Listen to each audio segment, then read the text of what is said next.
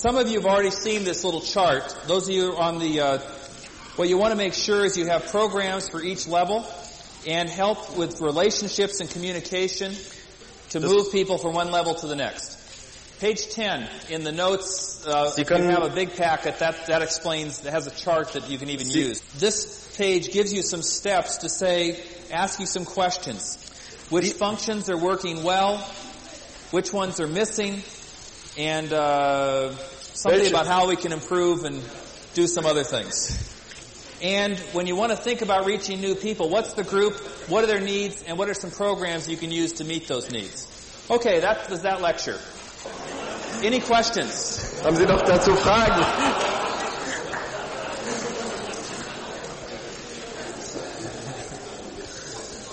that the, the best way to uh, break those barriers is through the multiplication of cell groups. And I will take all day tomorrow and a little bit on Saturday to explain what cell groups are and how they differ from regular Bible study groups, etc., etc., etc. That's my own personal preference. However, you can take a traditional type of church structure Sie and groups and get people starting to focus on reaching out to people and you can multiply even those kinds of groups and it would be helpful. So there are, there's more than one way to do it. Smaller churches are like specialty shops. Kleine Larger churches are more like supermarkets. And God loves both large churches and small churches. He measures whether they're whether they're really doing the job well is by based on how well they're responding to the leadership that he's trying to give for what he would want to do in that church. Some churches can remain intentionally small and start all sorts of other churches all over the place, and that's perfectly okay, and God is very happy with that. God is also pleased with churches that grow to be larger and win more people to Christ and start churches out of that. And one thing I would say is I'm for all churches of all sizes because it takes all kinds of churches to reach all kinds of people. So if you're winning people to Christ and building a maturity in Christ, then I like what you're doing. And it doesn't matter to me whether you're traditional or cell church or whatever. Are you making more and better disciples is the most important question. If you're doing that, I like it. How's that for eclectic? For? Forget it. Okay, I think I have time for one more. Basically, a full-time pastor can be supported with 10 families that will tithe. Because the pastor's tithe can pay some of the expenses. Denn der Zehnte des Pastors kann ja für die Nebenkosten aufkommen. 50 to 60 can, can, can cover one pastor. When do you start looking for können. second staff? 150. That's about the same as U.S. How many of you find yourself in that type of situation? Now, the, these comments that I'm making will also be useful for people that are only serving one congregation, but where the uh, the church is very traditional and it might be very hard to introduce change. Sometimes people get overwhelmed because they seem like there's so many places where there needs to be work and it's hard to know where to start.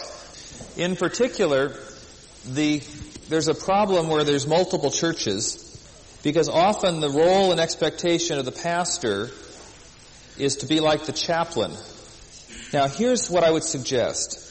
I would first suggest that you find one or two other pastors that you can meet with in a support group.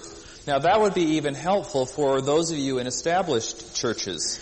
One thing I would pray about while I'm here is to say, Lord, are there people here that have been to this conference that I could form into like a little network where we could sh- encourage each other and continue to say, how can we continue to learn and apply what we've been discovering here? You could be Barnabases to each other and thus help to coach each other through how are you going to apply this in your own situation. And if you want more on the coaching idea, the church management uh, seminar dealt with that quite a bit. By getting into a network with other leaders, you can have a safe environment where you can talk to one another and think through the possibilities and what might be the best steps to take in implementation. It's much better to have some friends in private help you think through more carefully what you're doing than to, to go ahead and make a presentation and not do well in your own setting. I find that, that there will be, there will be three groups of people that will come out of this conference. There are those of you that are very strong catalytic leaders. You've already gotten all the ideas you need and you'll be able to go and implement them without any problem. And God bless you. That's wonderful. The second group of people are going to be those of you that, that go home excited or you have some, some desires to, to see some changes happen. And you're going to try to implement this all by yourself. And you'll have varying degrees of success, but eventually you'll get discouraged. And the notebook will go on the shelf right next to all the other seminar notebooks that you have on your shelf. And months later, you look back and fondly say, yes, that was a great seminar. But in terms of whether it made much of a difference, the answer would be not really. I'm, I'm suggesting that most of you may need to be in a third group to team up with one or two other people so you can support and encourage each other so that you don't forget what's been gone on, what's, what's happened here, and you can have mutual coaching and encouragement to be, continue the implementation process step by step. The amount of material that we've been covering during this week to fully implement would take you probably between three to five years. I don't say that to discourage you. I say that to encourage you because I've actually given you a framework that can actually implement all of this stuff in a systematic way, step by step by step. But you will notice that I have not given you specific methods, nor have I given you the simple formula to say, do it this way and it will work. I have tried to give you, however, a comprehensive set of principles that can be applied in any situation. You will need to pray and ask the Lord to give you guidance to know what to do next and what is the next most important thing to focus on. Effective leaders do first things first and they do one thing at a time. And if you prayerfully do first things first and do one thing at a time under the guidance of the Holy Spirit over the long haul, you will see change happen. But the problem is that most of us don't have the um, endurance or persistence to stay with it consistently, month in and month out, to continue to take the next steps. That's why the formation of these informal uh, pastoral support groups could be very, very helpful to stay with it over the long term. Because some of your situations are very, very uh, complex, but not insolvable. Number two, I would suggest that you, you commit yourself to prayer and to commit yourself to pray for each other and to recruit a team of intercessors that can pray with and for you during this process of seeking to implement change. Because you well realize that if anything is going to happen, God must be involved in that process. And so don't forget the prayer as a very vital part of what's going on. And some of these people you get on your prayer team may not be a part of your church. They may be other people in your networks outside of the context of the church that would pray with you and be a partner to you and support to you in this, in this work. The second thing I would, the third thing I would suggest, it's the share a piece of counsel for those of you that share in three churches. But those of you that are serving in one church, pay attention because there's a principle behind what I'm sharing that I want to then draw out for you as well. As you look at these three churches, it would not be wise to try to implement the change process in all three churches simultaneously. For one, you might go crazy trying to keep it all straight. For another, you'll find some places where there'll be extreme resistance and it would not be wise to try to fight three battles simultaneously. What would wisdom suggest that you do? Two, two churches pray while I'm working with a third. suggest that you find the church that would be the most open to change or the most willing to, to work with you or would have the potential with cultivating a relationship. So find the one that's not the toughest. Find the one that has the most hope or promise. So let's say that church A happens to be that church. Now what you're, what you're doing there is you're finding the places where there are some opportunities. Now see, in a, in another type of, of, of church setting, if you're only serving one church, what would the application of that principle if uh, you're just serving one church?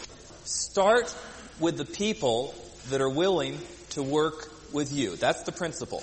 Now, you have to be careful not to totally ignore the, the leaders, the elders, if that's the, you know, the, the power group, but there's often elders that are willing to work with you too. So there's two types of people you're looking for. You're looking for the people at the grassroots that would be willing to work with you, and you would find the elders that are willing to work with you. While you're doing that, don't forget all the, the, notions of vision casting and processing of people and all that stuff I've laid out for you already. I'm just giving you a specific application. Aber so don't forget the rest of the context. So, number one, I'm saying work with people that are willing to work with you. Number two, build on islands of strength. It's always easier to find something that's sort of working the way it's supposed to and make it better than to start with something that isn't working at all like you want and try to make it start working that way. The third thing I would suggest is to find the places of opportunity. And find the places of opportunity where there's going to be the least resistance. So you find a place where you can do something where there's not going to be very much opposition. Uh, one one uh, leader put it this way: you find the hallways or the corridors of, of relative indifference, and you run down those. And when you do that, you you can get some change implemented without uh, going after the hardest thing. The, the the other principle you want to work with is to f- work with people that can in fact multiply themselves. Das andere Prinzip ist dies, In some cases, that will be an elder or a leader that has great deal of influence. In other cases, it might be a new Christian that you could work with to get a new kind of group started oder es and then reach new people. And so, those are some of the suggestions I would have.